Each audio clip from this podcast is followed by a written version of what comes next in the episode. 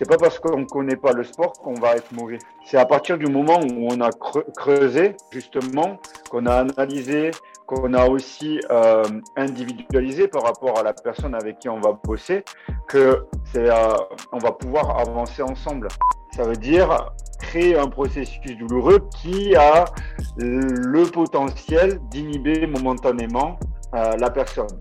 Quand vous allez chez un préparateur mental, bah, ça va pas changer votre vie. Si vous n'êtes pas prêt à faire le, le travail pour vous, bah, ça changera que dalle. Certes, la science va évoluer, mais c'est d'essayer d'avoir une transmission de savoir sur lesquels, ok, je peux à peu près dire que je me plante pas euh, pour les 10 ou 20 prochaines années. Mec, il s'appelait 30 000 fois dans la semaine que son infra-épineux a sorti le bras de l'eau. C'est pas possible. Tu vas pas aller lui faire bosser son infra-épineux, il est déjà explosé.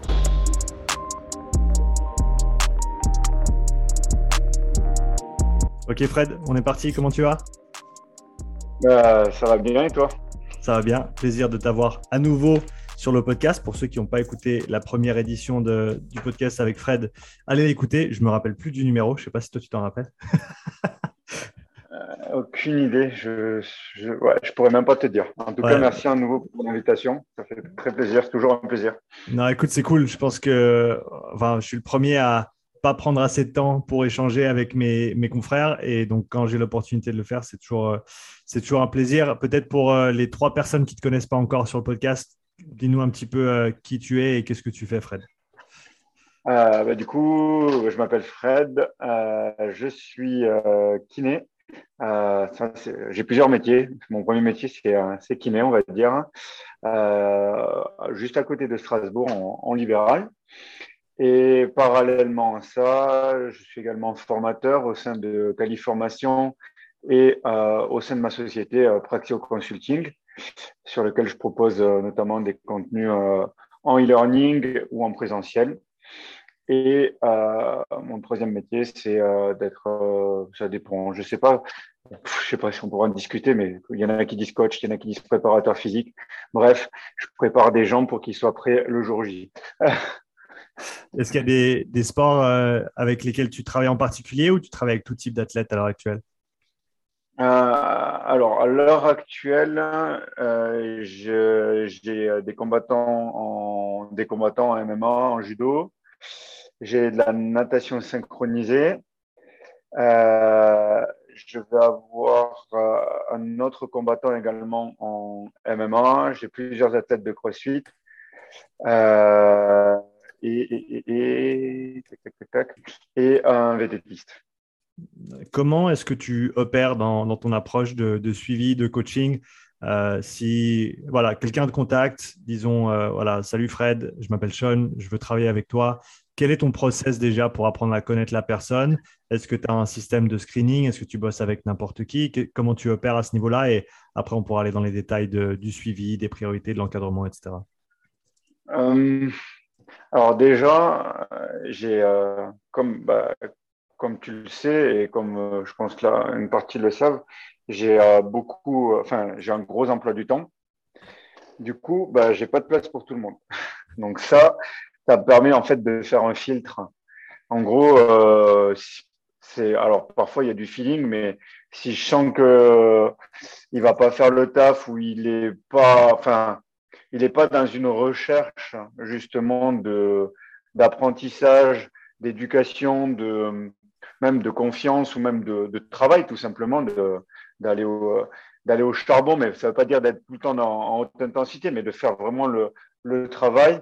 En général, je prends pas ou je réponds, mais euh, je dis que j'ai des délais monstrueux. Enfin, ça dépend euh, parce que euh, ben, j'ai pas de temps à perdre en fait. Et du coup, c'est ça surtout euh, le premier critère, c'est euh, il faut que quand la personne elle vient m'aborder, il faut qu'il y ait un réel projet derrière, parce que c'est aussi ça euh, qui m'anime. Ça ne veut pas dire que je travaille avec tout, avec des personnes de très très haut niveau, mais aussi euh, des personnes euh, de niveau, enfin comme Monsieur et Madame tout le monde. Il faut juste que le projet soit en fait cohérent et euh, que ça soit à la fois bien sûr motivant euh, pour la personne qui me contacte, mais aussi pour moi. Parce que c'est une relation, si tu veux, c'est du donnant-donnant. Donc, euh, c'est à partir de là. Et du coup, une fois que euh, bah, le contrat, si tu veux, euh, s'est établi, donc à la fois sur les accords financiers et sur le contrat humain, hein, parce que c'est avant tout un contrat humain, bah, on fait en général un screening. Donc, s'ils ne peuvent pas se déplacer sur Strasbourg, je fais en, vidéo, en visio, où on met à plat les choses un peu comme on, est, on ferait en, kiné, mais euh, ben, en gros, qui tu es, pourquoi est-ce que tu viens me voir et quels sont tes objectifs. Et à partir de là, je greffe ben, euh, les antécédents de blessures, les blessures actuelles, hein, les objectifs euh, court, terme, moyen terme, et, peut-être s'il y en a long terme, vers quoi tu veux aller, vers qu'est-ce que je vais pouvoir te proposer, comment je, vois les choses. On fait des tests spécifiques en fonction, surtout s'il y a un contexte euh, pathologique ou euh, certaines euh, comment dire, spécificités par rapport au sport. Et puis après, je bosse dessus et, et j'envoie, j'envoie le, je le fais sous PDF. Je le fais pas sur Google Scholar, pas Google Scholar, Google Sheet, parce que je préfère ce format-là, tout simplement. Et, et voilà. Est-ce qu'il y a des, sports en particulier avec lesquels tu n'as jamais travaillé mais qui t'intéresseraient au niveau challenge, au niveau connaissance, etc. Euh, j'ai travaillé avec beaucoup, beaucoup de sports, euh, même euh, par exemple en danse classique, etc.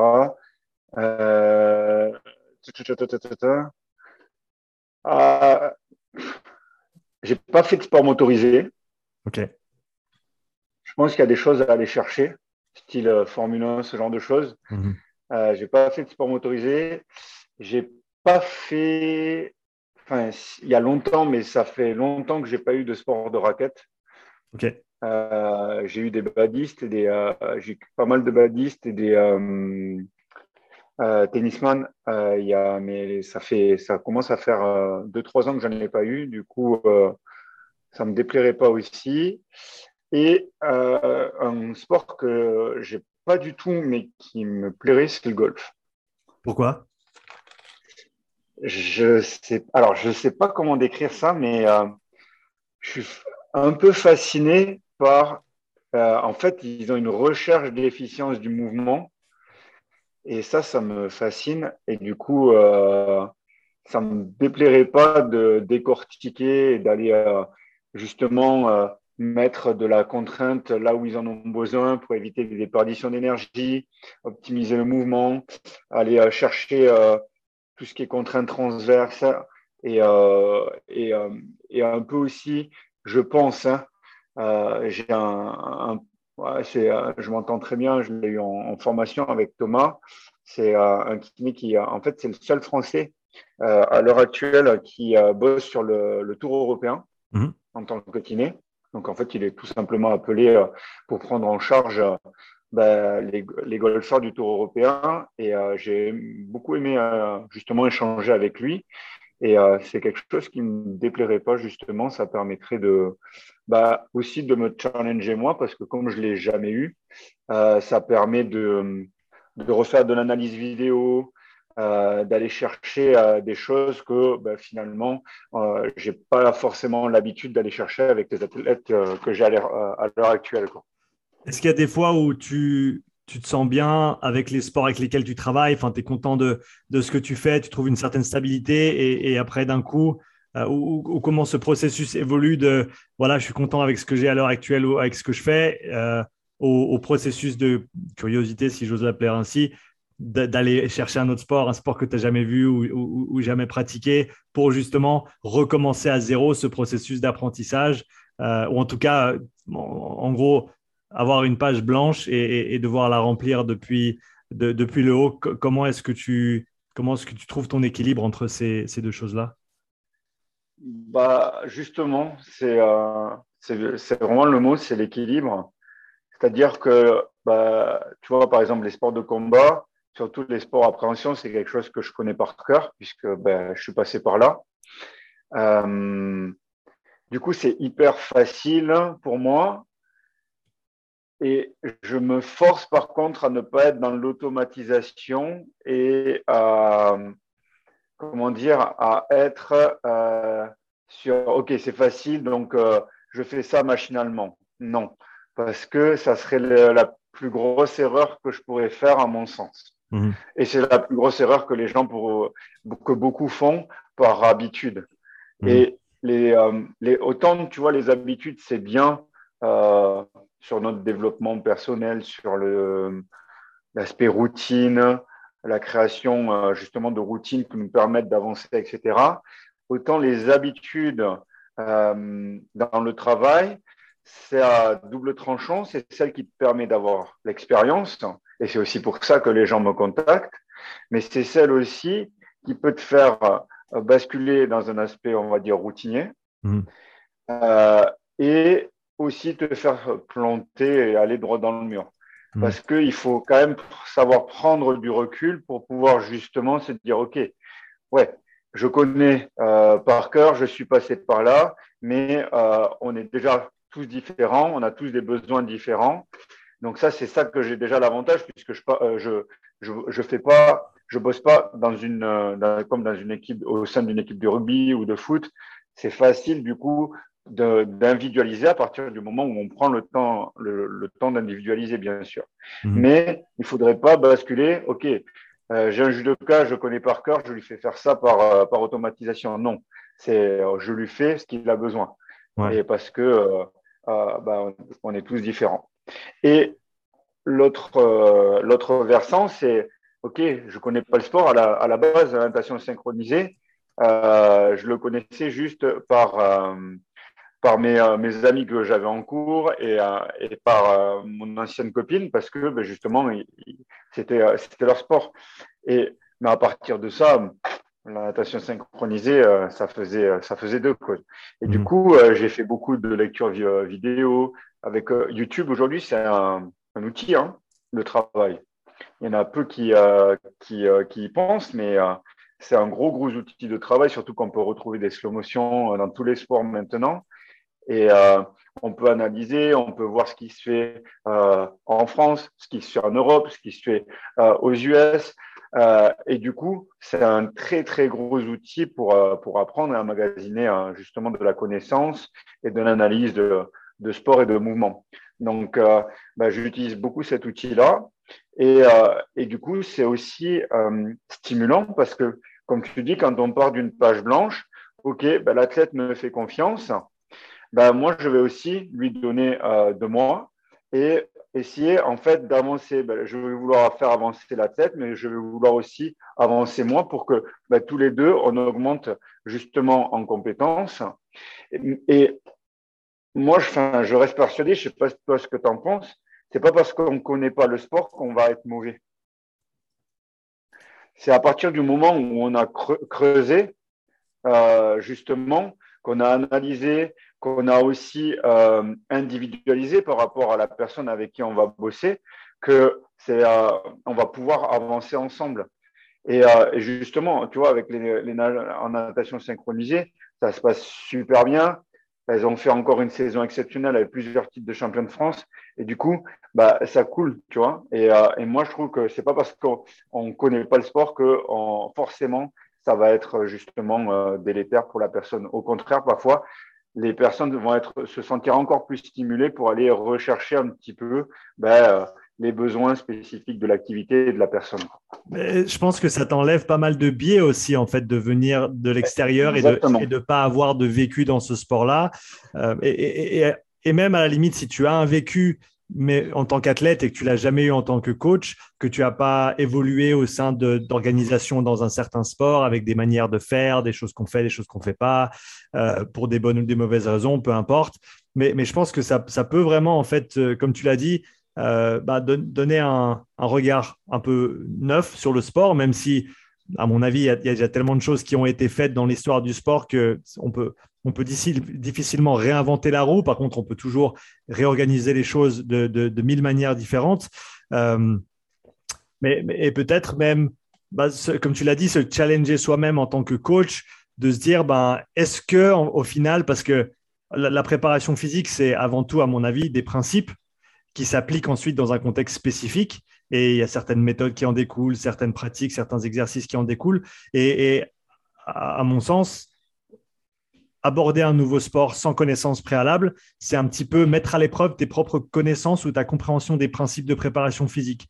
Parce que au final, sans trop connaître le sport en lui-même, mais si tu sais faire une analyse de tâches, si tu comprends euh, comment prioriser certaines choses par rapport aux demandes du sport, euh, si tu comprends l'athlète de manière globale et, son profil et, les choses dont il a besoin et, peut-être moins besoin, eh ben, comme tu l'as dit, sans nécessairement savoir ce qui s'est fait, tu, vas pouvoir faire du, bon taf et, peut-être parfois même euh, avec un, angle un petit peu nouveau qui peut être intéressant pour les athlètes du fait qu'ils ont peut-être travaillé avec des coachs qui étaient dedans depuis tout le temps et qui faisaient les choses d'une certaine manière, et que d'avoir quelqu'un qui, entre guillemets, vient de l'extérieur, apporte des choses euh, peut-être un petit peu nouvelles. Tout à fait. Et tu vois, euh, on, peut, on peut même aller un, peu plus loin.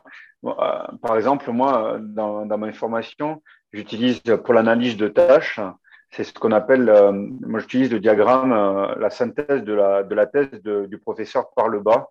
Euh, je ne sais pas si tu connais, mais euh, c'est euh, un Français qui, en gros, a fait une énorme thèse sur ce qu'on appelle la praxiologie motrice.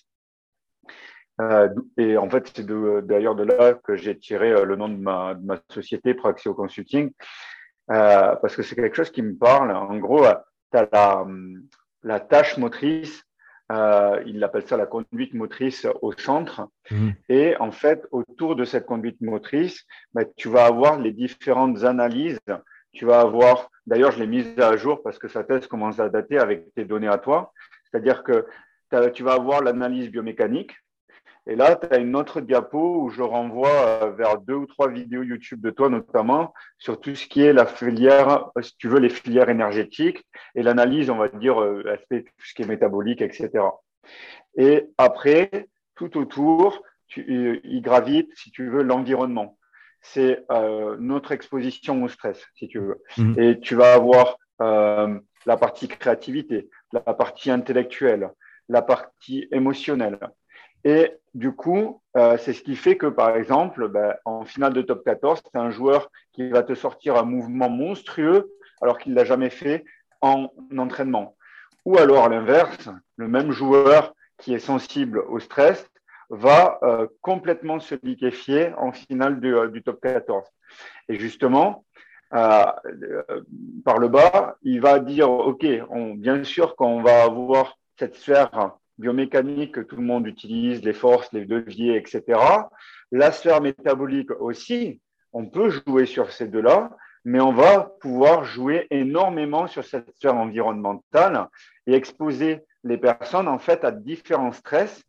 Et ce stress doit pouvoir avoir, euh, enfin, il doit y avoir une certaine rétention de l'aspect euh, performance malgré les stresseurs auxquels euh, bah, l'athlète va être exposé. Et, je trouve ça vraiment, euh, vraiment intéressant.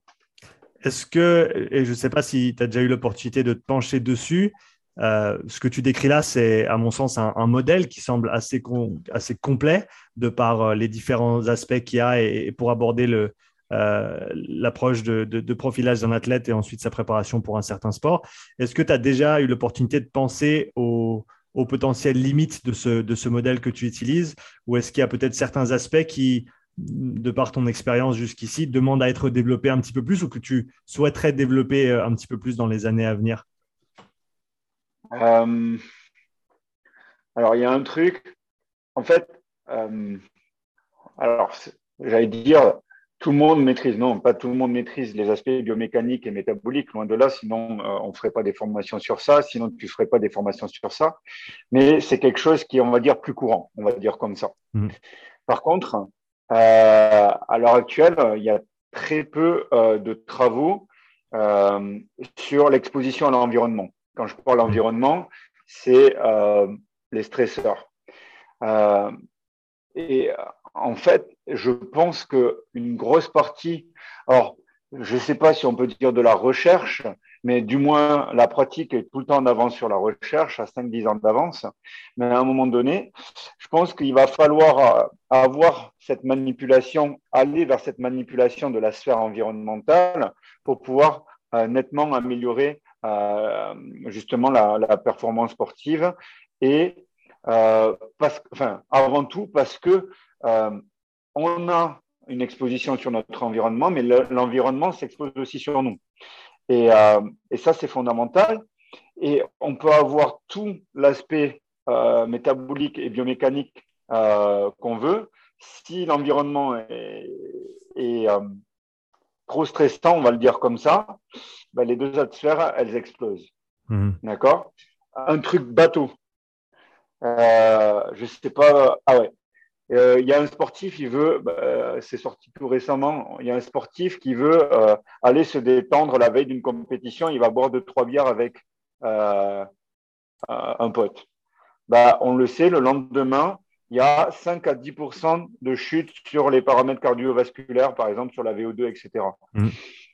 Bah, c'est dire toute la puissance de l'environnement qu'il y a sur l'influence de la biomécanique et euh, de l'aspect métabolique. Mmh. Et du coup, je pense que un des gros aspects euh, de ce modèle-là, ça va être justement d'aller euh, faire. Alors, ça va être peut-être des essais et des erreurs, hein, mais ça va être justement d'aller nettement explorer cette sphère environnementale parce que je pense que c'est celle qui va. Euh, c'est peut-être, je ne sais pas si c'est être orgueilleux de dire ça, mais c'est celle qui va peut-être faire passer un cap sur les, euh, sur les performances dans, les prochaines, dans la prochaine décennie ou, les 20 prochaines années, tu vois. parce que tout le monde explore bioméca et métabolisme, mais peu explore l'environnement, tu vois. Et je pense que c'est une des grosses clés qui est, qui est très, très largement sous-estimée. Ça, ça, me fait penser, quand tu parles de ça, ça me fait penser à Matt Fraser qui décrit en gros ses 364 jours après qu'il ait fini les games pour se préparer pour les games suivants et où il dit qu'il déteste voyager, il déteste avoir des interviews, il déteste toutes ces choses-là parce que ça l'empêche de, euh, ben de, de, de s'accomplir dans sa routine. Il sait ce qu'il a à faire, il sait ce qu'il doit faire et toutes les distractions, en fait, c'est des choses qui viennent entraver ses progrès au niveau de son entraînement euh, en, en, vue de ses performances. Et, et donc, ce qui, il, il, il, manipule son environnement au mieux pour minimiser les jours de déplacement et pour maximiser ses temps de récupération et son potentiel de, développement au niveau de ses entraînements. Ouais, je vois tout à fait l'interview euh, dont tu parles. Et alors, tu vois, ça, c'est. Euh, alors, Matt, tu vois, il a fait. Il est brillant, d'accord? Froning est brillant, Matt Fraser est brillant. Ils sont tous les deux brillants, sauf qu'ils n'ont jamais donné leur clé. Et, et, pourquoi ils sont brillants? Parce que Froning a la meilleure équipe au monde. Donc, ce qui fait, c'est que ça marche. Et Matt Fraser a les meilleurs athlètes du monde à l'heure actuelle. Donc, ce qui fait, c'est que ça marche.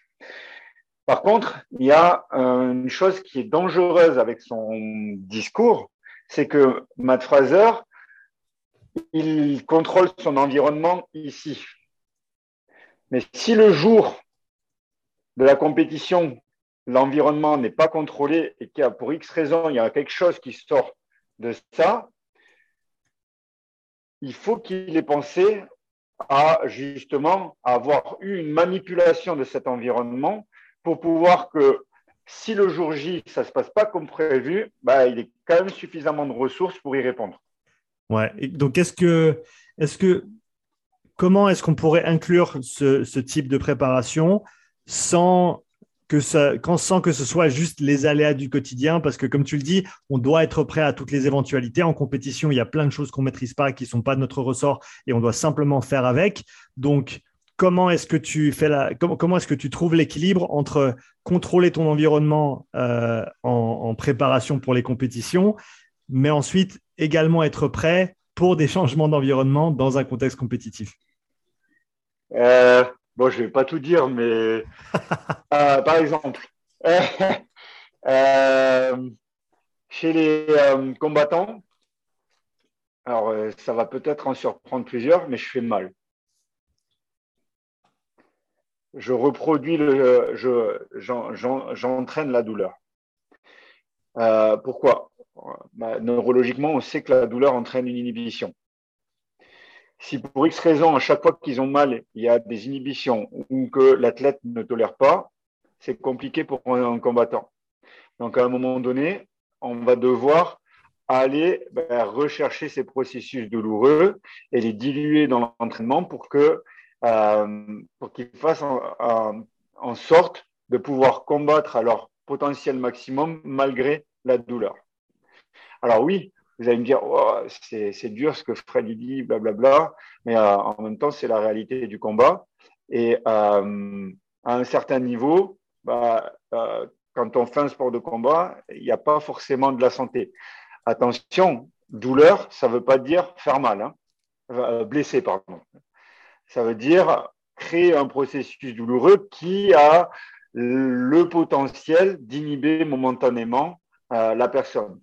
Et l'objectif de l'entraînement, c'est qu'il ait suffisamment de rétention pour pouvoir euh, gérer euh, bah, une pseudo-inhibition qui pourrait arriver et qui n'arrivera pas parce qu'il est suffisamment capable, euh, que ce soit au niveau cortical ou au niveau corporel, de tolérer cette douleur. Après, par exemple, ça peut être des trucs bateaux, mais par exemple, tu arrives à un crossfitter, par exemple. Ok, bah, il va faire un entraînement une fois le matin, un entraînement une fois le midi, un entraînement une fois le soir. Pourquoi? Les variations hormonales, déjà, elles sont différentes au cours de la journée. Peut-être qu'à la compétition, ben, ils vont leur, faire une surprise, ils vont avoir un entraînement à 6 heures du matin. Et si le mec il a jamais l'habitude de s'entraîner à 6 heures du matin, ben, pareil, ça risque à influencer sa compétition. Euh, Parfois, ça peut être aussi de. Alors, ça peut être dangereux, il ne faut pas le faire à différentes périodes, mais ça peut être de manipuler euh, les heures de sommeil. Mmh.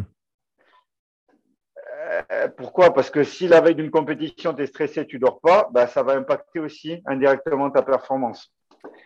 Ça, en fait, c'est de remettre un, stresseur qui va pouvoir, euh, que l'athlète va pouvoir euh, auquel pardon, la tête va pouvoir être exposée.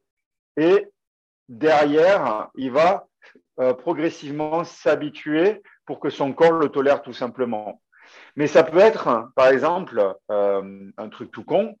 Si on le fait d'un point de vue un peu plus biologie centré, ok, c'est quoi l'une des plus grosses contraintes que l'on peut avoir au niveau du corps?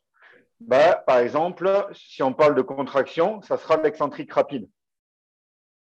Donc, on pourrait mettre, OK, l'excentrique rapide, ça sera mon stresseur du jour. Et je vais voir comment mon sportif tolère cet excentrique rapide. Je vais régulièrement l'exposer euh, sur des phases, hein, sur des cycles. Ça ne veut pas dire faire ça toute l'année parce que c'est dangereux. Mais après une phase de préparation, je vais l'exposer à, à, une contraction, par exemple, d'excentrique rapide pour que derrière, euh, bah, son corps puisse euh, justement l'accepter. Et euh, tu connais, euh, par exemple, la technique André Needing Non, ça me dit rien comme ça. Si la puncture sèche, ils, mettent des aiguilles dans des triggers pour, avoir des, euh, pour avoir certains effets au niveau, par exemple, végétatif ou même de la qualité collagénique, etc.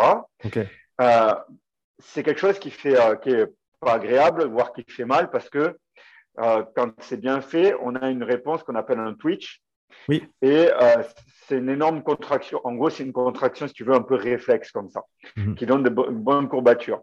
Souvent, ça crée même une inhibition. Bah, par exemple, ça m'arrive, euh, là, je ne l'ai pas fait récemment, mais par exemple, j'avais une judokate l'année dernière qui avait un croisé. Bah, je vais lui faire du drive sur son veste interne et derrière, par exemple, je vais lui demander euh, des squats, par exemple. Et du coup, on va alterner dry et squat, par exemple. Et du coup, euh, ça permet justement à la personne, par exemple, OK, je sais que Fred va m'en faire baver avec ses aiguilles.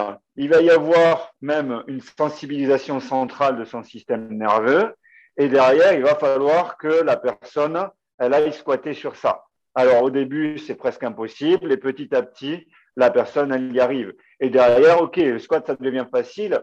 Ben, à ce stresseur-là, je vais demander une contrainte un peu plus importante. Et en faisant ça, en le diluant au fur et à mesure, ben, en général, les gars, ils commencent à être très, très, très solides. Ouais, euh, pour revenir sur le sujet de la, de la douleur, c'est quelque chose que j'avais lu dans le bouquin de Alex Hutchinson qui s'appelle Endure, euh, où il, il, passe en, il, passe en, revue euh, bah, toute la littérature et, également le côté pratique aussi en parlant à des athlètes, à des coachs au niveau des sports d'endurance. Et c'est vrai que la, tolérance à la douleur des athlètes de, sport d'endurance, elle est, considérable. du fait simplement de passer beaucoup de temps dans des situations très inconfortables, eh ben, ils ont une meilleure tolérance à la, douleur, ils ont une meilleure capacité cognitive dans la douleur également. Euh, parce que et, ça c'est quelque chose que dont j'avais jamais entendu parler mais qui était très intéressant et d'après ce que je comprends c'est un, une dimension de la préparation physique qui est en, développement euh, bah, à l'heure actuelle, c'est justement ces, tests de plus accès cognitif dans des situations de, stress intense, comme tu les décris, euh, qui, vont te. Parce qu'à à un moment donné, en tout cas dans, la plupart des sports, tu as des décisions à prendre. Ce n'est pas, que du, pas que, que, du début, que du débit, que, pousser des watts, que fournir un effort. Tu as des décisions à prendre.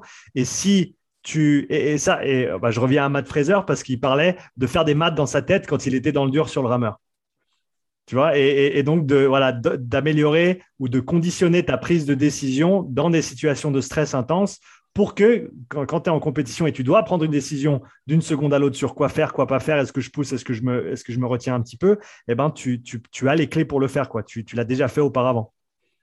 Tout à fait. Et après, par contre, c'est encore un peu différent, je pense. Là, euh, on va dire, c'est vraiment l'aspect cognitif, si tu veux.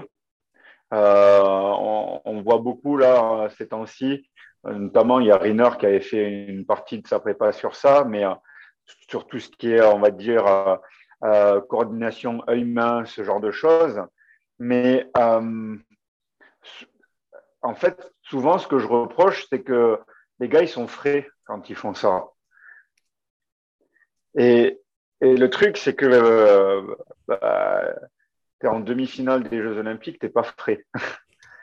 et, en fait, euh, la manipulation de l'environnement, euh, c'est pas que cet aspect cognitif, c'est euh, faire en sorte que la personne ne soit pas inhibée par les stresseurs le, qui, qui va réellement rencontrer le jury. Mmh. Et, et c'est un tout autre niveau. Je ne sais pas comment le, le, décrire parce que bien sûr je l'ai testé sur moi, mais c'est euh, tu peux pas, tu vis pas la chose de la même façon. Au début, tu as l'air con, en fait. tu as l'impression que ton corps, tu le maîtrises pas. Et, euh, et c'est vraiment frustrant. Et, du coup, bah, ok. Alors moi, c'est ce genre de truc, ça m'énerve. Et du coup, ça me donne encore plus envie d'essayer, tu vois. Mmh. Et, et le fait de le faire, c'est vraiment cette exposition à ça qui fait que oui, ok, il y a l'aspect cognitif, mais euh, comment est-ce que tu as fait ton aspect cognitif? Est-ce que tu l'as réellement fait dans les conditions de stress sur lesquelles c'est applicable? Mais mhm. par contre, euh, le point, euh, enfin, s'il y en a qui, qui veulent s'amuser à ça, faites-le avec déjà parcimonie, dilué, parce que c'est quelque chose qui est dangereux. Et il faut l'avoir à l'esprit. C'est dangereux. Et la deuxième chose, il ne faut pas faire ça toute l'année parce que le stress, notamment, augmente euh, l'hormone du cortisol, par exemple, qui a des effets quand même euh, assez pourris sur le corps. Pas que, mais en partie, euh, parfois, ça peut être, il peut être réutilisé en substrat, mais ça reste quand même intense et on a des réactions hormonales importantes. Du coup, c'est bien à cycler, à manager sur une saison. Il ne faut pas faire un stresseur sur neuf mois dans l'année. Sinon, le sportif ne va pas le tolérer. Est-ce que tu allies à, toutes ces, tous ces aspects ben, sensoriels, est-ce que tu allies aussi un, aspect de visualisation, de, de préparation mentale euh, qui, qui, permet à l'athlète de vivre peut-être certaines de ces situations euh, bah, de, de, manière répétée sans nécessairement devoir toujours s'exposer au stresseur en question? Euh, Oui, c'est tout à fait ce que je fais avec les nageuses en ce moment. Euh, on l'a fait, on, pareil, c'est par bloc, mais on l'a fait tout le mois de mars.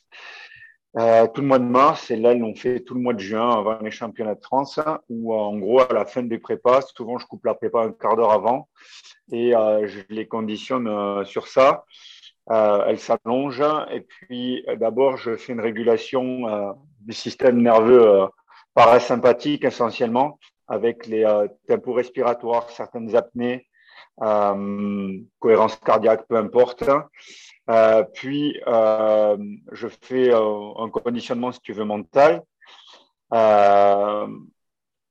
et derrière, elles ont des situations bien précises en termes de, visualisation, c'est-à-dire que je pose un cadre et dans ce cadre de visualisation, en fait, j'ai plusieurs tips, mais en gros, par exemple, elles ont un tableau noir comme les tableaux sur lesquels on, peut écrire. Et, et, dans ce tableau noir, on pose le contexte. Le contexte peut être tout beau, tout rose ou à l'inverse. Et en fonction de ce qui se passe, ben, elle s'ajuste de manière euh, en visualisation. Pareil, on peut faire des focus sur, euh, OK, qu'est-ce que ça peut faire euh, émotionnellement sur quand elle loupe à chaque fois la même technique. Et du coup, je les réexpose à ça. Et derrière, OK, vous êtes exposé à ça. Maintenant, vous trouvez une solution. Et petit à petit. Donc là, on parle d'athlètes qui sont déjà à un niveau avancé avec ces, avec ces différentes bah, approches, dans le sens où ce n'est pas la première fois que tu le fais. Si quelqu'un est intéressé par euh, ce, type de ce type d'approche, où, est-ce que quelqu'un devrait commencer avec ce processus de visualisation? C'est quoi le, le, plus simple, le BABA Parce que bien sûr, on veut toujours commencer avec les fondamentaux avant d'aller dans, dans, du très très compliqué et spécifique. Le plus simple, euh, c'est de poser euh, en fait, le plus simple, la toute base, c'est d'arriver à ne rien penser, déjà. Ça, c'est la toute base. Et en fait, c'est ce qu'on avait fait. Bon, euh, j'ai la chance, je les suis ben, d'année en année. Du coup, euh, j'ai très peu de récurrence de préparation à faire, sauf pour quelques nouvelles. Mais en gros, il y a trois ans, qu'est-ce qu'elles devaient faire? Elles avaient leur écran noir. Et dans cet écran noir, je plaçais une bille, euh, enfin un cercle blanc. Et dans ce cercle blanc, elle venait remplir, en fait, elle y jette tout. Les pensées, qu'elles soient positives, négatives, elle jette ce, dans ce cercle. Et globalement, ton cercle, de plus en plus, il prend la place du tableau blanc, euh, du tableau noir jusqu'à avoir un tableau blanc complet.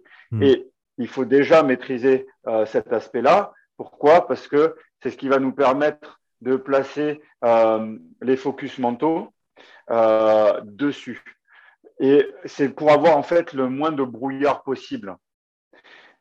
Parce que ce brouillard, en fait, il peut vraiment occulter euh, vraiment euh, la liaison, si tu veux, sur l'aspect neuronal. C'est-à-dire que si on veut avoir les mêmes neurones qui travaillent par rapport, en fait, c'est, je sais pas comment le dire en français, simplement, c'est en gros, l'objectif de cet exercice-là, ça va être de stimuler le même circuit qui se passe pendant l'activité. Mhm. Du coup, bah, il faut le moins de brouillard possible parce que s'il y a mhm. trop de brouillard, bah, il va y avoir, bah, au lieu d'avoir un circuit classique, tu auras des circuits dans tous les sens. Et nous, mhm. on veut avoir une reproductibilité par rapport à l'activité pratiquée. Et du coup, cette, cette base-là, c'est d'arriver à avoir un tableau le plus blanc possible. Et une fois qu'on maîtrise cette notion de tableau blanc, euh, après, ça, c'est ma façon. Je ne sais pas s'il y en a qui bossent d'autres façons, mais moi, c'est cette façon-là dont je l'aborde. Eh sur ce tableau blanc, on va y greffer la situation parfaite. Et du coup, elles doivent maîtriser la situation parfaite, c'est-à-dire comment ça se passerait à la perfection le jour J avec l'environnement du jour J, le public, les adversaires, les collègues, l'entraîneur, les parents, etc.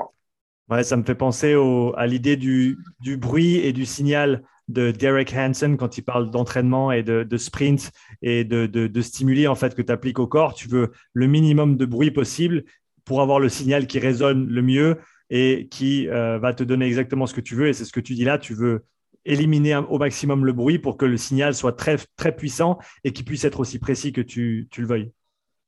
C'est ça. En fait, si euh, c'est simple, si vous travaillez avec des athlètes et que vous faites de la visualisation, mais que vous avez un bruit, bah, ça sert à rien. Parce que euh, il y a trop de perturbations au niveau cortical qui va faire que, bah, en fait, il va pas y avoir de transfert. Nous, on veut d'abord éliminer bah, le bruit et du coup, bah, ça s'entraîne d'abord. Il faut être capable de hop, switcher du. Euh, allez, en une minute, maintenant, elles sont capables de switcher. Je le vois aux yeux. Euh, quand on n'a plus rien, en général, les mouvements oculaires, ils diminuent. Et euh, de toute façon, quand je vois qu'elle, euh, c'est marrant, hein, on le voit, elle switch d'un coup. Souvent, les yeux, ils bougent quasiment plus. Je, les mets en visualisation et tu as les mouvements oculaires sous les paupières qui fonctionnent. Donc, je sais qu'elles font le taf.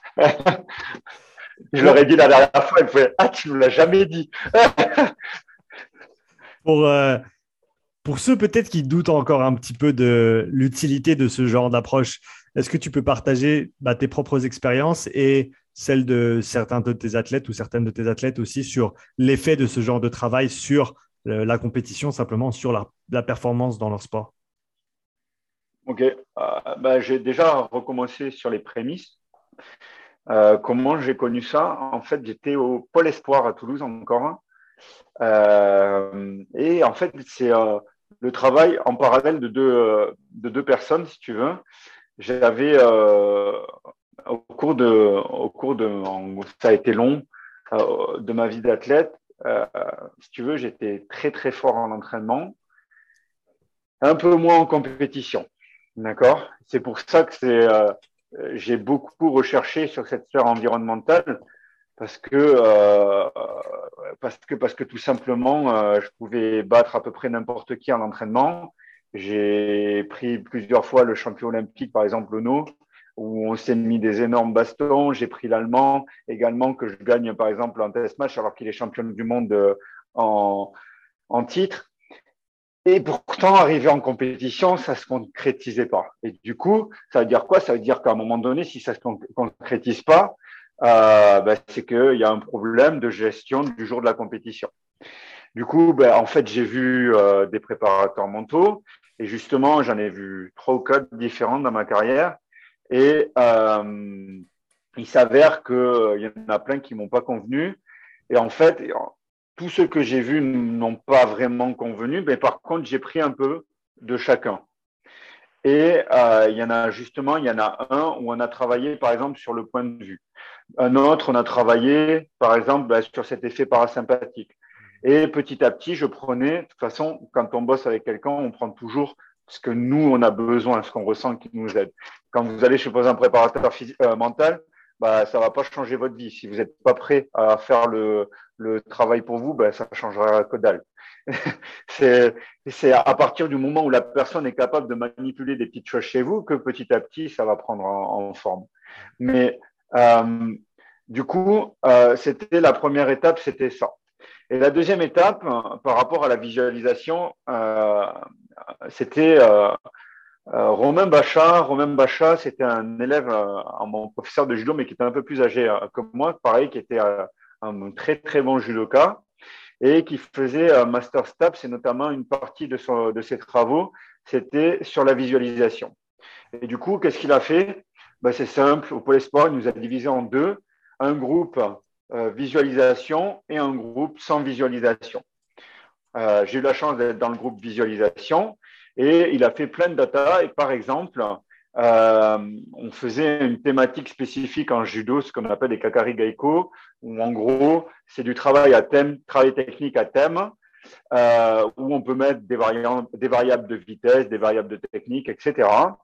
Et il a fait un format type, si tu veux, sur lequel il a fait, on devait, on avait un enchaînement à faire euh, de, qui durait un certain nombre de, un certain temps, et il comparait les délais de temps entre ceux qui faisaient la visualisation avant de faire ce Kakari Greco versus euh, ben, les autres qui ne faisaient pas de visualisation. Et euh, après, quand on, il nous avait fait le, le, récapitulatif à la fin de l'année globale, parce qu'il nous a fait un suivi sur une saison, mhm. et il a fait le récapitulatif, et euh, il s'avère que les euh, timings euh, sont nettement diminués euh, dès que l'on pratique la visualisation. Et après, pour l'aspect bruit, si tu veux, c'est mes recherches que j'ai fait bah, pour mes nageuses parce que je bosse beaucoup pour elles. J'ai fait beaucoup de, recherches pour essayer d'améliorer bah, mes compétences, tout simplement. Et c'est là où j'ai compris que par rapport à ce qui, comment fonctionne un petit peu le cortex, c'est que ben, on veut qu'il y ait un aspect euh, mimétique qui arrive le plus possible euh, par rapport à ce que euh, la personne visualise. Et du coup, j'ai un petit peu scindé tout ça et c'est ce, que, ce qui a donné ça. Et par exemple, si à des périodes de l'année, par exemple, avec les nageuses, elles visualisent, elles vont dans l'eau, elles font leur mouvement. Et ben, on voit nettement, alors ça c'est purement subjectif, on voit nettement qu'il y a beaucoup moins d'erreurs techniques par exemple. Euh, quand je faisais de l'haltérophilie, Par exemple, je connaissais à peu près, je savais que j'avais besoin d'avoir sur le snatch la sensation du deuxième tirage pour que, pour que j'ai vraiment la performance escomptée. Et si je me l'imaginais, euh, c'est comme si mon cerveau détectait plus vite ou plus facilement, je ne sais pas comment dire, au moment où la, barre elle arrive sur la partie supérieure des cuisses. C'est comme si j'avais une meilleure sensation, un meilleur feedback pour pouvoir faire mon deuxième tirage. Donc, c'est à peu près comme ça que, que, que je l'expérimente. Ouais, ça fait au grand minimum, ça fait des répétitions en plus, quoi. Des répétitions en plus sans la contrainte, euh, sans la contrainte euh, physique, mécanique, et, et, et, ça fait que tu peux le peaufiner en fait euh, à ad nauseam si, si, si nécessaire dans un dans ton propre dans ton propre petit. C'est un peu comme dans la matrice euh, quand il apprend à combattre, c'est un petit peu ça. C'est tu crées tout ton environnement qui va être propice à ton développement et tu vas travailler la qualité que tu veux. Et euh, si tu fais bien ton boulot, tu vas vraiment pouvoir peaufiner les choses, euh, ben, entre, entre, entre guillemets, sans nécessairement devoir t'entraîner à côté, quoi. Ou en tout cas, pas autant que. Ouais. Tout à fait. Alors, par contre, il ne faut pas tomber dans l'autre débat. Je fais que de la visualisation, je ne m'entraîne pas, c'est bon. Hein. Non, mais parce qu'il y en a aussi qui font ça, mais ça ne marche pas non plus comme ça c'est en fait c'est pour bonifier les connexions si tu veux que tu as acquises au cours de tes entraînements. Mhm. Et euh, on parle d'automatisme, on parle de ça. Bien sûr, ça, ça augmente, mais tu vois, il y a des, euh, par exemple, en kiné, on sait que euh, si tu visualises, par exemple, le mouvement ou le muscle qui est contracté et que tu es immobilisé, il y aura un peu moins de perte d'hypertrophie. Il y en aura toujours, mais il y en mhm. aura moins que si tu n'as pas fait de visualisation, par exemple. Mmh. Une autre chose, tu vois, par exemple, j'ai, ça fait plus ou moins quatre années maintenant que je fais quasiment plus de judo. Euh, ah bah, euh, après, ceux qui me connaissent, ils disent que je suis taré, mais bon. Euh, et régulièrement, ça m'arrive de, je me pose et je, me vois en, faire, en, train de faire des techniques ou et, et bah, tu vois, quand je refais judo, c'est pas comme si j'avais, j'ai pas autant les réflexes qu'avant, mais ça se perd pas comme ça, tu vois. Et je pense que ça aide aussi. Ouais. J'ai, pas des automatismes comme si je m'entraînais deux fois par jour comme avant, mais c'est, euh, un peu comme si c'était de l'inné, tu vois. Et je pense que ça y participe aussi, quoi. Tu penses que ça peut être intéressant comme approche en, période de blessure, par exemple, quand il y a certains mouvements ou certaines, euh, certains exercices que tu peux pas faire, de, d'avoir une certaine rétention euh, même juste au niveau neuronal, avec, avec ce genre de pratique? Oui, c'est sûr, certain. Mhm. Oui, bien sûr. C'est, euh, on le sait que euh, ça fonctionne déjà. c'est un peu, après c'est dérivé, mais sur l'aspect mirroring qu'on peut avoir chez les hémiplégiques, les AVC mhm. ou maintenant dans leur entraînement sportif, ça fonctionne sur l'hypertrophie, euh, ça fonctionne même sur, euh, ça limite les pertes de force. Donc, c'est que au niveau de la connectique, ça fonctionne, tu vois. Mhm. Donc, euh, oui, je pense que c'est un, un, point essentiel à partir du moment où tu as expliqué à la personne qu'il faut le moins de bruit possible. Et euh, aussi, je pense qu'il euh, y a quelque chose qui est un petit peu sous-estimé, un petit peu comme toi, euh, avec la zone 2 qu'on n'en fait pas assez, par exemple bah, ça contrebalance aussi. On a tendance à être dans un monde où, ouais, très stimulant sur le système nerveux sympathique. Mhm. Et tu vas quand même avoir, avec ces temps-là, euh, une, une, dominante sur le système euh, nerveux parasympathique. Euh, c'est toujours cet aspect yin-yang euh, qui est intéressant. Quoi. Mhm. Ouais. Je voulais, je voulais partir dans une autre direction pendant un petit moment, Fred. Je voulais parler de, euh, bah, de toi en tant, que, en tant que coach, en tant que, formateur, en tant que professionnel dans, dans le, domaine dans lequel on évolue. Comment est-ce que tu, avec toutes tes différentes activités, comment est-ce que tu organises une semaine? Comment est-ce que tu optimises ton temps? Comment est-ce que tu fais en sorte d'être euh, le plus productif possible ou aussi productif que tu le souhaites, en tout cas, euh, avec toutes ces, tâches que tu dois accomplir chaque jour ou chaque semaine? Ah, C'est compliqué. Je crois que c'est encore compliqué dans ma tête. Euh, tu vois, cette semaine, j'ai eu un gros coup de mou. Euh, ça faisait très très longtemps que ça m'était pas arrivé, mais je pense que mon corps m'a dit un peu stop. Du coup, euh, par exemple, mercredi et jeudi matin, J'ai annulé les patients et je suis parti dormir. il me faisait oh, X temps que, que ça ne m'était pas arrivé. Et du coup, je pense que après, c'est mon 15e jour à 7 sur 7, parce que hmm. je donnais formation à Nîmes le week-end dernier. Euh, comment j'organise Ça dépend si j'ai des formations ou pas, mais globalement, euh, à partir du mois d'août, ça va changer avec l'arrivée de ma fille. À partir, par exemple, à partir du mois d'août, euh, globalement, je serai au cabinet du lundi au jeudi. Le vendredi sera dédié à Praxio Consulting, surtout les deux tiers de la journée. Et comme ça, le tiers suivant, ben, je vais profiter de ma fille. Euh, parce que c'est important aussi, euh, comme elle arrive, il faut que j'arrive à trouver un équilibre euh, bah, entre Mélanie et ma fille qui arrive. Du coup, il va falloir que j'essaie de m'organiser comme ça. C'est pour ça que j'ai retiré une journée pour pouvoir dédier et développer, parce qu'il va y avoir pas mal de choses qui arrivent sur Praxio là, donc développer d'autres choses sur, avec Praxio Consulting. Et parallèlement à ça, à part cette semaine, je l'avoue, où j'ai fait que je me suis pas encore, euh, je, ça dépend, mais j'ai fait que deux, trois, trois entraînements pour l'instant.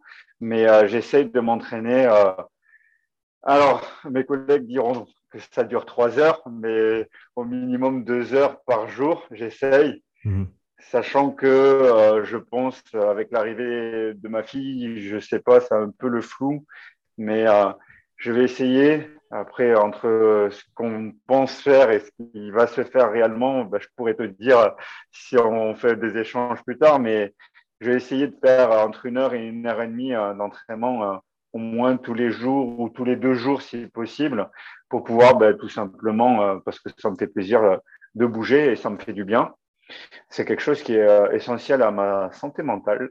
Et au-delà de la santé physique, c'est quelque chose à mon équilibre. Et c'est quelque chose où j'ai toujours fait en sorte d'organiser mon emploi du temps. Et après, euh, sur la semaine, je dilue euh, ben, les, coachings, enfin les, suivis à, distance, où je réponds aux messages, aux mails, etc. Et également le week-end, en général, ça dépend des périodes, parce que par exemple, euh, la semaine prochaine, euh, non, la, première semaine de juillet, je la pose en off complet, mais c'est juste pour sortir euh, une nouvelle formation, faire les films, etc. Mais autrement, parfois, ça m'arrive, soit je tourne des films le week-end, soit je lis des études, ce genre de choses. Mais j'essaie de le faire sur un temps, j'essaie de plus en plus limiter et d'aller un peu plus à l'essentiel. Donc, globalement, J'essaye euh, de me limiter à 2-3 heures le samedi et le dimanche euh, pour avoir du temps pour euh, bah, Mélanie, ma famille, mes amis, etc. Voilà à peu près. Est-ce que, tu te, est-ce que tu te vois potentiellement changer un peu la nature de tes entraînements, l'intensité tes entraînements, ta charge de travail avec ta fille qui arrive, euh, le manque de sommeil qui va peut-être en découler. Je ne te le souhaite pas, mais c'est, toujours une variante qui, en général, se, manifeste, sauf si tu as la chance et, ton bébé euh, dort tout de suite. Mais voilà, on touche du bois pour que ça se ah, passe, mais ce n'est pas toujours le cas. Comment est-ce que tu. Euh, voilà, on parlait, on parlait de, se préparer pour des éventualités, des choses qu'on ne peut pas venir voir, voir venir. qu'est-ce que tu fais de ce côté-là, de, de ton côté? Je t'avoue, c'est un peu l'inconnu. Tout le monde me dit que ça va pas être possible, que je m'entraîne, etc d'un côté, je me dis ça va être dur, d'un autre côté, j'ai envie de leur dire ok, bah, je vais le faire quand même. je vais essayer de, te montrer que c'est possible. Il y en a plein en médecine qui me disaient que je ne pourrais plus m'entraîner, je m'entraînais quatre fois par semaine. Donc, euh, je pense, c'est sûr que je ne pourrais pas maintenir le volume actuel. Euh, par exemple, euh, j'ai dit à Calif que j'arrêtais chez eux, j'avais plusieurs formations. Je leur ai dit que je maintenais uniquement shoulder 2.0, que j'arrêtais totalement KPS euh, et je limite à trois, par exemple, trois shoulders dans l'année. Donc, ça me fait six dates. Donc, déjà, ça me fait euh, une tous les deux mois, globalement, ou ça dépend en général de, de, janvier à juin et de septembre à décembre. Donc, déjà, c'est sur euh, mois et pas sur douze mois. Et sur lesquels, donc, j'aurai six dates de formation. Je pense que je vais mettre euh, deux ou trois semaines sur Athletic Move et, euh, et, euh, après des petits one shot à droite à gauche, mais pas plus. Et je vais diminuer à 34 heures, 30, ouais, autour de entre 33 et 35 heures au cabinet. Je vais faire pense, autour de entre 6 et 8 heures sur Praxéo. Et le reste, je vais l'accorder à, à, ma fille, à, à Mélanie, à ma, famille et mes amis. Quoi. Donc, je vais faire ça. Et d'un point de vue entraînement, je pense que euh, alors je suis diplômé, euh, enfin je suis certifié Strong First. Chez Strong First, ils ont une approche assez minimaliste que moi j'ai du mal. et eh ben, je vais me forcer à, aller sur ça parce que moi j'aime bien faire de, euh, de longues séances. Ça me pose pas de problème. Ça, en fait, ça me coupe vraiment du quotidien. C'est-à-dire quand je suis dans ma séance, j'oublie tout le reste et ça me fait vraiment, en fait, si tu veux, c'est mon temps pour moi. Mais euh, je pense que je vais aller, euh, pas forcément vouloir faire euh, de gains, tu vois, mais au moins avoir une maintenance ou perdre le moins possible en attendant que bah, ma fille grandisse, qu'elle évolue et qu'elle puisse se, enfin, être plus autonome, on va dire. Et, je vais essayer de, de, tabler sur ça et puis j'ajusterai au, au moment. Quelle serait ton organisation de semaine euh, optimale ou idéale dans un an, dans deux ans? Où est-ce que tu te vois évoluer avec ta pratique, l'équilibre entre euh, le cabinet, les formations et, toutes les autres activités que tu as également? Euh, C'est une question que je t'avoue, je me pose tous les jours. c'est compliqué, je trouve, à l'heure actuelle de se projeter. Le Covid y est pour beaucoup. Hmm la situation mondiale aussi, je pense. On ne va pas parler de ça parce que c'est ni le lieu ni le moment, mais euh, ça, ça impacte beaucoup, euh, je pense, euh, la décision future de beaucoup de personnes.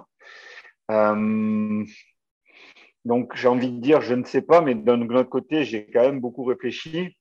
dans l'idéal, j'aimerais conserver uniquement, les, en fait, si tu veux, les patients avec qui j'ai envie de bosser. Mhm. Euh, pour que ça me fasse plaisir. Euh, enfin, c'est pas que ça me fait. J'adore mon métier, mais on a, on a forcément euh, des affinités avec des personnes un peu plus, ou alors des cas qui nous intéressent plus que d'autres, ce genre de choses. Et du coup, me limiter à, à deux jours dans la semaine sur ça, avoir vraiment un jour off complet, mais où je touche pas, je n'ouvre pas mon ordi, je fais rien, je n'ouvre pas mes messages. Euh, sur laquelle où je profiterai vraiment pleinement euh, ben, de ma famille et de mes amis et avoir, euh, je pense, deux jours dédiés à Praxio Consulting. Je pense sur quelque chose comme ça, j'aimerais, ça me plairait bien, ou un truc du style, ouais, 4-5 jours vraiment de boulot, 4 jours de boulot, 3 jours off, c'est quelque chose qui me dirait bien si financièrement, bien sûr, c'est possible. Puis euh, là où c'est flou aussi, c'est que euh, une grosse partie, toi, toi y compris, euh, on dépend quand même des réseaux sociaux, en, partie, hein, il ne faut pas se le cacher. Hop, désolé, c'est la batterie qui commence à faiblir. On dépend en partie des réseaux sociaux. Et j'en discutais déjà avec des potes là. Il y a, par exemple, toi, tu es sur TikTok ou pas? Ouais. Ok, j'adhère pas à TikTok. c'est très très compliqué pour euh, d'un point de vue euh, conceptuel pour moi le mhm. type de contenu qu'on pourrait proposer parce que euh, bah, la, la, population est différente. Certes, ça sera les adultes de demain, mais je sais pas. Pour l'instant, je suis bloqué sur ça et pour l'instant, j'ai pas TikTok de toute façon. on dépend des réseaux sociaux, oui, il y a de plus en plus de monde qui ouvre euh, ben, les contenus en ligne, hein, ce qui est normal, puisque euh, à l'heure actuelle, il y a la technologie, ben, elle avance et, euh, et les, les, personnes qui ouvrent les formations, justement, ben, souvent, ben, ils commencent avec la vingtaine et ils ont été beaucoup plus exposés à ça que nous immédiatement.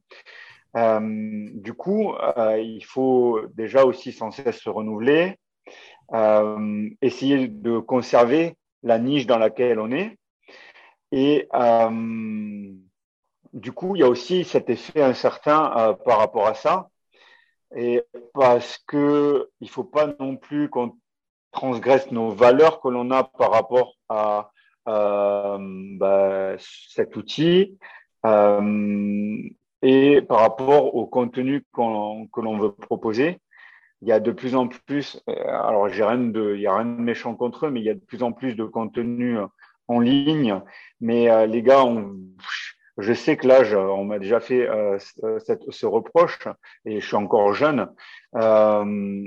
Là, je ne veux rien dire, mais entre 20 ans et 25 ans, et 25 ans et 30 ans, euh, il y a une expérience qui s'acquiert. Cette expérience, euh, elle se transmet aussi dans nos formations.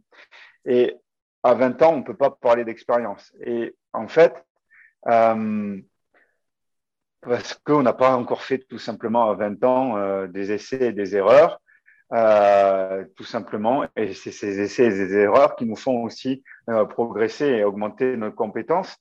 Et euh, parfois, les acheteurs, du coup, qui achètent ce contenu, n'ont pas conscience de ça. Parce que, bah, bien sûr, qu'ils font du très bon boulot en termes de marketing, souvent en termes de visuel, ce genre de choses. Et mais par contre, ce qu'ils peuvent pas transmettre, c'est l'expérience. Et parfois, je râle, et Mélanie, elle, rigole avec ça, parce que je vois des trucs qui m'horripilent. Alors, c'est bien pour eux, parce que bah, certainement, s'ils le font, c'est que ça marche, ou pas, on ne sait pas. Mais euh, ça peut avoir un potentiel effet iatrogène. Euh, et cet effet iatrogène, il n'y en a pas beaucoup qui y pensent, mais notre contenu, a un impact important sur nos auditeurs et sur la pratique qu'on va, alors, soit qu'on va enseigner, donc on, va transmettre à d'autres euh, pratiquants, d'autres enseignants, on va dire, mais aussi à ceux qui vont, les acheteurs qui, n'entendent rien et qui nous font confiance. Du coup, euh, c'est pour ça que cette, euh, cette question que tu m'as posée, elle est incertaine. C'est parce que finalement, il va falloir arriver à créer du contenu sans euh, être préjudiciable par rapport à nos valeurs, euh, par rapport à l'ensemble euh, des contenus qui va se faire où ils vont vendre ça 20 balles et en fait les acheteurs vont croire que c'est le Saint Graal alors que ça l'est pas et qui vont être et du coup bah, forcément ça va aussi se répercuter sur nos ventes à nous. Il faut pas se leurrer non plus. Euh, si demain, il y a euh, X qui sort une formation, qui a fait euh, trois formations sur l'aspect métabolique de Sean et qui fait une pauvre retranscription, ça risque d'arriver, bah, déjà, ça va niveler la formation vers le bas, et c'est ce qu'on ne veut pas. Et donc, ça nivelle vers le bas, ça c'est le premier point, ça te dessert. Euh, parce que souvent, ils ils, euh, ils, retranscrivent pas d'où ils ont appris ça. Et du coup, bah, si tu veux, euh, au lieu d'avoir un effet positif qui va augmenter la compétence de chacun, bah, c'est surtout qu'il va y avoir un nivellement vers le bas. Parce que apprendre de quelqu'un qui, qui en sait moins et qui croit savoir et qui fait plein de, de transmissions d'erreurs, bah, les autres vont apprendre de lui, eux, ils vont se dire, ils grandissent dans ça, ils vont donner d'autres formations. Bah, c'est un nivellement, en fait, qui va se faire vers le bas. Et c'est ça la dangerosité. Et c'est, euh, je, réfléchis beaucoup autour de ça parce que euh, l'objectif euh, que, je, que j'essaie de transcrire dans mes formations, c'est quelque chose que, certes, la science va évoluer, mais c'est d'essayer d'avoir une transmission de savoir sur lesquels, OK, je peux à peu près dire que je ne me plante pas euh, pour les 10 ou 20 prochaines années. Parce que j'essaie de m'appuyer sur des choses qui sont un petit peu immuables, par exemple sur la biologie, sur certaines choses. Et OK, il y a des variables, on se remet à jour, mais il faut avoir cet esprit-là. Et, justement, euh, il y en a certains qui occultent ça et qui jouent sur ça, tu vois. Je ne sais pas ce que tu en penses, mais je pense que c'est important à réfléchir. Je pense qu'il faut, il faut absolument y réfléchir et y penser. Euh, moi, ça m'encourage, ce que tu dis là, ça me, ça me motive et ça m'encourage à aller encore plus loin dans mes recherches pour, euh, quand j'essaie de créer du contenu et, des formations, d'être encore plus pointilleux, d'être euh, à la croisée des chemins entre la littérature scientifique, la pratique de, des gens qui, qui, évoluent avec telle ou telle méthode que, que j'analyse, des, des livres et, d'autres, et, vraiment essayer d'être le plus complet possible, de ne pas prendre de raccourcis, de ne pas me faire euh, avoir, si on veut bien, par euh, justement tel ou tel camp qui dit que telle chose est bonne, telle chose est mauvaise, et essayer d'avoir la, vue la plus complète possible, ce qui, bah, ça prend du temps, mais personnellement, c'est quelque chose que, j'aime beaucoup faire. En fait, le projet, l'aspect de recherche, de construire une formation, euh, et, avec tous ces aspects théoriques et, tous ces aspects pratiques, je trouve extrêmement enrichissant justement de ce point de vue-là, euh, parce que c'est certainement sinon du travail que moi je ferais pas. Si je devais pas essayer de le synthétiser, eh ben je sais pas si je prendrais le temps que je prends pour euh, aller, aller lire, pour aller analyser, pour essayer de synthétiser, d'intégrer, de, combiner. mais, mais, comme tu le dis, ça veut, juste parce que nous on le fait, ça ne veut pas dire que, tout le monde va le faire pareil. quoi.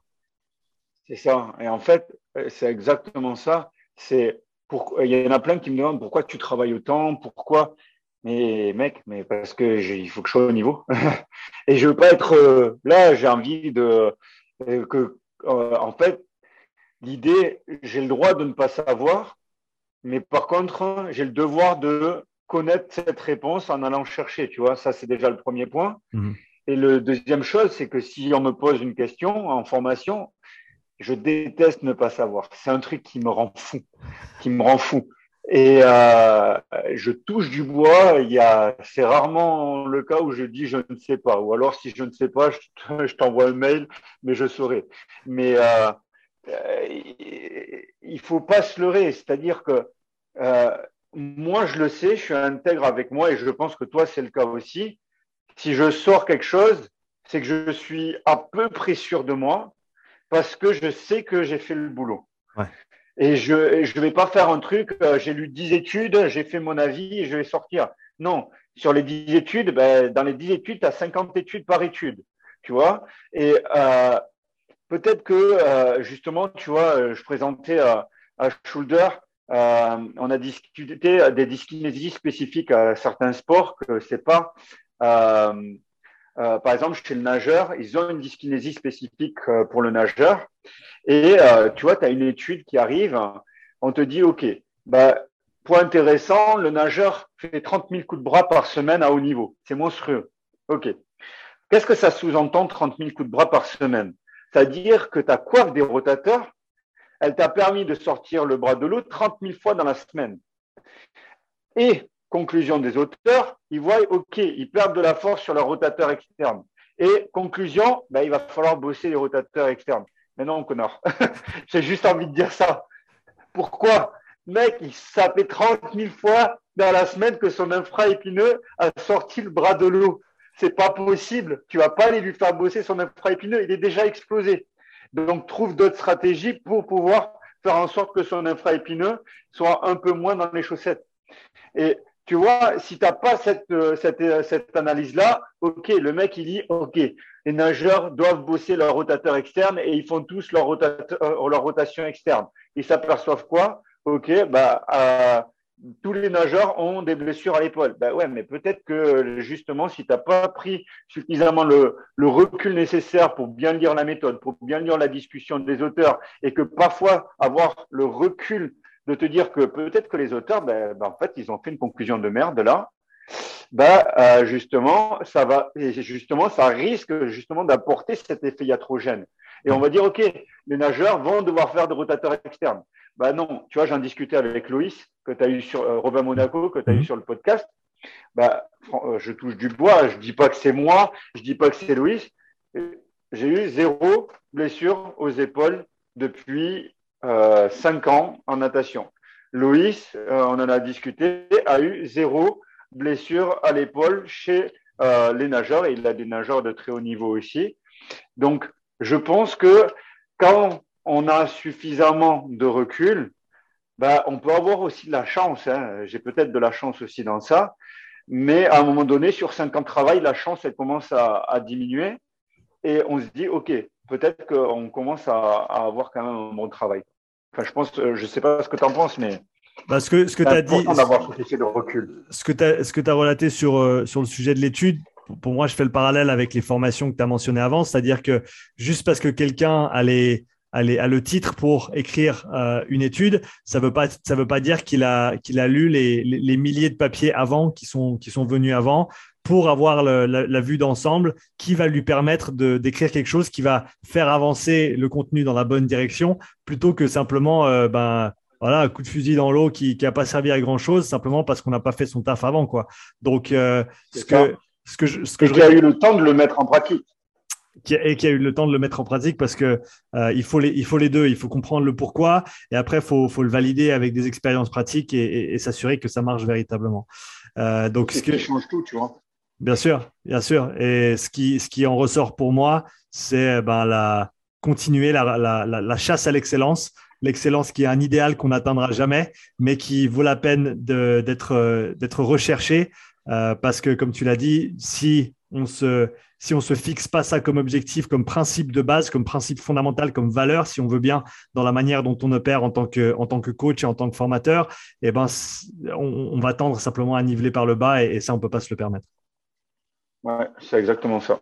Fred, Merci énormément d'être revenu sur le podcast. C'était vraiment chouette de pouvoir échanger à nouveau avec toi. J'avais plein d'autres sujets, mais du coup, on est parti sur des tangentes après tangentes et on, a, on a fait notre petit bout de chemin. Mais au final, je pense qu'on en ressort avec euh, une chouette conversation. Pour euh, ceux qui ne suivent pas encore sur les réseaux, où est-ce qu'on peut te retrouver et, peut-être aussi retrouver tes, formations en ligne?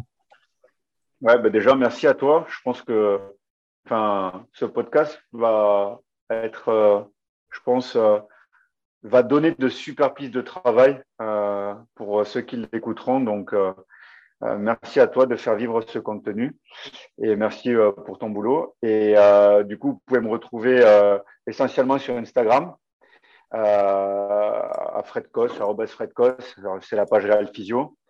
Euh, sur lequel je produis du contenu euh, sur divers, divers sujets autour de la kiné, de la préparation physique et aussi de plus en plus, un peu plus sur l'entrepreneuriat. Mhm. Et euh, également sur mon site praxioconsulting.fr sur lequel vous pouvez retrouver mes formations actuelles et celles qui vont arriver. Génial. Bah écoute, les liens sont dans la description. Pour ceux qui s'intéressent un petit peu à ce que tu fais, allez checker ce que fait Fred sur les réseaux. Fred, merci encore une fois et bah, à tout bientôt. Bah, merci à toi, merci aux auditeurs, à plus. Ciao. Merci d'avoir écouté cet épisode. Si tu souhaites soutenir le podcast, prends quelques instants pour laisser un témoignage écrit et 5 étoiles sur l'application Apple Podcast. Si tu veux revoir cet épisode, tu retrouveras l'enregistrement vidéo complet sur ma chaîne YouTube. Tu y trouveras également des centaines d'heures de contenu gratuit, tous mes podcasts, mes pensées du jour, mes présentations structurées et bien plus. Donc n'attends pas, abonne-toi et je te dis à tout bientôt pour le prochain épisode. Allez, ciao